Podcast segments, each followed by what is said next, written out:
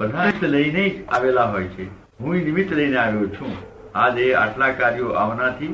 આમ આવનાથી થશે એવું નિમિત્ત હોય એક જણ એક જણ કહે મારી દાળ દુખે તારી દાળ દુખ તને શું કામ દુખે આ તો વિરોધાભાસથી હા, વાક્ય વાક્ય બોલ્યું કહેવાય જે તારું છે એ તને ક્યારેય દુઃખ ના આપે ને જે તારું નથી એ દુઃખ આપ્યા વગર રહેવાનું નથી આનું તું વિવરણ કરી લાવ તો ઉકેલ આવે ને હા વિવરણ કરું કે આ તારું નહીં એમ તો મોં પાડ પાડ ઉભા કરે તો તારું ના હોય દુઃખ આપે જ ને અને તારું કોઈ દાડો દુઃખ આપે એવી વસ્તુ જ નથી તો આમ વિવરણ કઈ લાઈ કરે ધીરજ રાખવા જેવી વસ્તુ નથી ધીરજ શીખવા જેવી વસ્તુ છે ધીરજ કેવી રીતે શીખાય ધીરજ વાળા પાસે પાસે બેસવાથી ધીરજ વાળાને જોવાથી શીખાય આ વાક્ય શું તમને સમજાયું આખું જગત કે ધીરજ રાખો હું શું કહું ધીરજ રાખવા જેવી વસ્તુ હોય ધીરજ શીખવા જેવી વસ્તુ ધીરજ કેવી રીતે શીખાય ધીરજ મારી જોડે બેસે ધીરજ આવડી જ જાય એમ બધું. તો બહાર બગડી ગયો હોય તો ભલે બગડી ગયો પણ મહી ના બગડવા જઈ દઈશ નિયમિત અંદરનું મધ્યનું અંદર જેવું આપવાનું આપવાની સવડ ના હોય ત્યારે મહી ચોખ્ખું રાખવું કે આપવું જ છે તે મહીનું બગાડવા ના દીધું હતું એટલે દેવા આપવાનો સમય આવશે નિશ્ચય ગુરુવાર શું કહે છે બોલો મારું હવે આ વિચાર મારે શું કરવું કે છે શું મને ગમતું નથી છતાં આવા વિચાર આવે. તો શું કરવું સાહેબ પ્રોફેસર ને ધોલ મારવાનો વિચાર આવે સ્ટુડન્ટ ને મનમાં આવે છે કે દોડવાટો હશે હમ? મનમાં એવું આવે કે ધોલ મારું એમ ખૂબ વિચાર આવ્યો ધોળા જ મારી દઉં શું એટલે પાછા આવે? પછી થોડા થોડા દાડા- બે દાડા ના આવે પછી એક દાડા પાછા વિચાર આવે તો મને કહે છે આ મારે શું કરવું કે છે શું તો આપણે કોને પૂછ- professor ને પૂછવા જવું પડે આપણે પોતાને પૂછવું પડે આપણે શું કરવું જોઈએ અહીં શું કરવું જોઈએ માણસ પૂછતા હોય તો કંઈક જવાબ તો આપવો પડે હા. આ બધું જ્ઞાની અમારે ના કહેવાય ને. બધી જાતના જવાબ આપવા પડે. જ્ઞાની એટલે જવાબદાર માણસ પોતાને માનને જો પોતાના ધોલમાં તે વિચાર બંધ ના થાય વિચાર બંધ કરવા માટે શું કરવું કારણ પૂછું કે શું કામ મારવા માંગુ છું કારણ પૂછ્યું કે શું કામ મારવા માંગે છે એમ કારણ પૂછાતા બધા ચીડાય ત્યારે મને કહે છે, શું કરવું બોલજે મને વિચાર આવે કે તરત આપણું હમું બોલવું બહુ ઉપકારી છે બહુ ઉપકારી છે તને શું ખબર પડે બહુ ઉપકારી છે બહુ ઉપકારી છે. પ્લસ માઇનસ કરી નાખો આપણો આપણો અભિપ્રાય તરમું એકાર ના કરી નાખે શું કહ્યું બહુ મારવા વિચાર આવે ને તે આપણે કશું ના બોલે ને તો એના એ જઈને થઈ જાય ભાઈ આપડી શું થઈ જાય થાય કે ના થાય સાહેબ તો શું કેવું છે બહુ ઉપકારી છે બહુ ઉપકારી છે બહુ ઉપકારી બહુ ઉપકારી છૂટી જાય શું છેવટે એ કે સારી જરા આપણે સાઈ થઈ ગઈ નહીં નહીં તો ના બોલ્યા કે સાહેબ આવી બન્યું તમે શીખવા કેમ નહીં આવતા મારી પાસે આવું તો શીખવા તો આવતા નથી આને- આ નહીં શીખવું પડે આ બધું શીખવું પડે સાહેબ ના શીખવું પડે સમજ પડે પછી આગળ મહીથી ખબર પડે છે ઇન્ફોર્મેશન સૂચના મળે છે એ પુણ્ય પાપ બતાવે છે મહી બધું જ જ્ઞાન દર્શન છે મહીથી બધી જ ખબર મળે પણ તે ક્યાં સુધી મળે કે જ્યાં સુધી તમે આંતરો નહીં એ તો હા, એનું એનું ઉલ્લંઘન કરો તો ઇન્ફોર્મેશન આવતી બંધ થઈ જાય અંદરનું ચાલવા દેવું હા ભાઈ તો આંતરો ના પાડવો આંતરો આંતરો ના આવે. પાડી વહેતું હોય ને તો બંધ કરી દેતો સ્ટોપ થઈ જાય આત્મા પરમાત્મા સ્વરૂપ છે તે ખોટું જ સુજા- સુજાડતો નથી ને સાચું સુજાડતો નથી એ તો પાપનો ઉદય આવે ત્યારે ખોટું સુજે ને પુણ્યનો ઉદય આવે ત્યારે સાચું દેખાડે આમાં આત્મા કશું જ કરતો નથી એ તો માત્ર સ્પંદનોને જોયા જ કરે આત્મા પરમાત્મા સ્વરૂપ છે તે ખોટું સુજાડતો નથી ને સાચું સુજાડતો નથી એ તો પાપનો ઉદય આવે ત્યારે ખોટું સુજે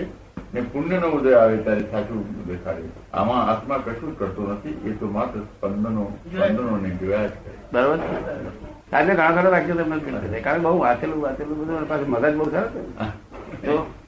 ભગવાનની કૃપા ડાયણો બહુ સારો છે. ડાયણો તે ખરા વગર સારા અને ભરનારા આપણે હતા રિસ્પોન્સિબલ કોણ આપણે જ હતા. ભગવાને ભર્યા નતા આપણે માર્કેટમાં જઈએ તે જે ગમતું શાક હોય તે આપણે નાખીએ પહેલું શું નાખીએ કોથળાઈ નહીં જે રમતું હોય તે શાક પહેલું લઈ લઈએ. લઈ લઈએ એટલે સરસ સરસ તો આ બેટા આ બેટા બધા પહેલા જ નાખ્યા કોથળો બ- પછી રીંગણા નાખ્યા બટાકા નાખ્યા કોથળો ખાલી ભરાવા આવ્યો હતા કે છે અલા થોડું બાકી છે તો કોથળા નાખને થોડું એ ડુંગળું નાખો કે છે તો ના ગમતું હોય ત્યારે નાખે પછી પછી આ- આખો અવતાર ગયો, ભૂલી ગયો આવે કે છે નર્યું ડુંગરું મારા બાપા ભગાડ્યું જ છે હું આ બેટું નહીં કશું આ માં છે નીચે કદી મુકસ નાખે જ નીચે તો ઉપર કર તો રસોડે ને એટલે આ જગત ભાન નથી લોકોને શું છે? પોતે જ પૂરેલું છે આ. અને પોતાને ગલન કરવાનું છે હવે મહી જે ખરાબ અને સારા વિચારો જે કલન થાય છે ખબર પડી ને એ શું છે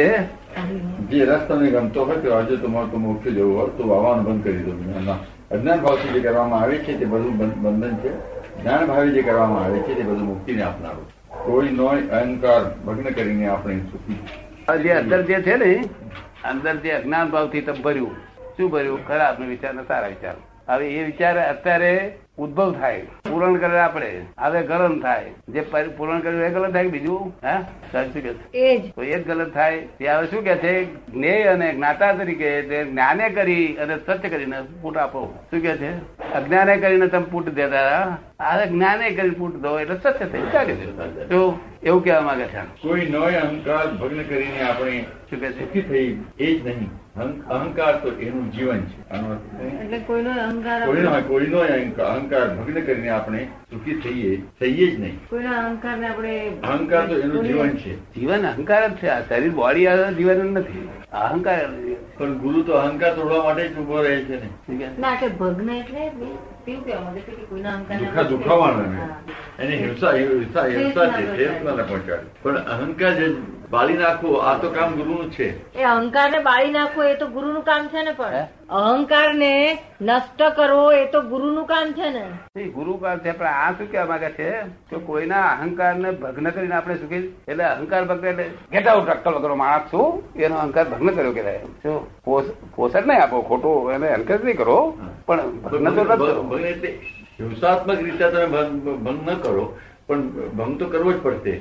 એટલે કે જે હિંસાત્મક રીતે એનો ભંગ ભગ્ન- ભંગ ના કરો અહંકાર નો પણ કે છે એને ભંગ પણ નાશ તો કરવો જ જોઈએ. નાશ તો કરવો જ જોઈએ ને શું? અહંકાર નો ભરી. એ આપણે જોવાની જરૂર હજુ નથી શા- શાંતિ કી પહાડી નદિયા બીચમો અહંકાર કી લાટ ગુરુ પર બીને કૌન બતાવે વાત એ સાહેબ જુદી વાત છે હું શું કહેવા માંગુ છું હવે હવે આ શું કહેવા માંગે છે? કોઈનો અહંકાર કોઈનો કોઈનો અહંકાર અહંકાર. ભગ્ન કરશો નહીં એટલે આપણે ઘણા ઘણા ત્યારે ઉતારી પાડીએ છીએ નહીં ઉતારી પાડતા પાંચ માણસ આપણું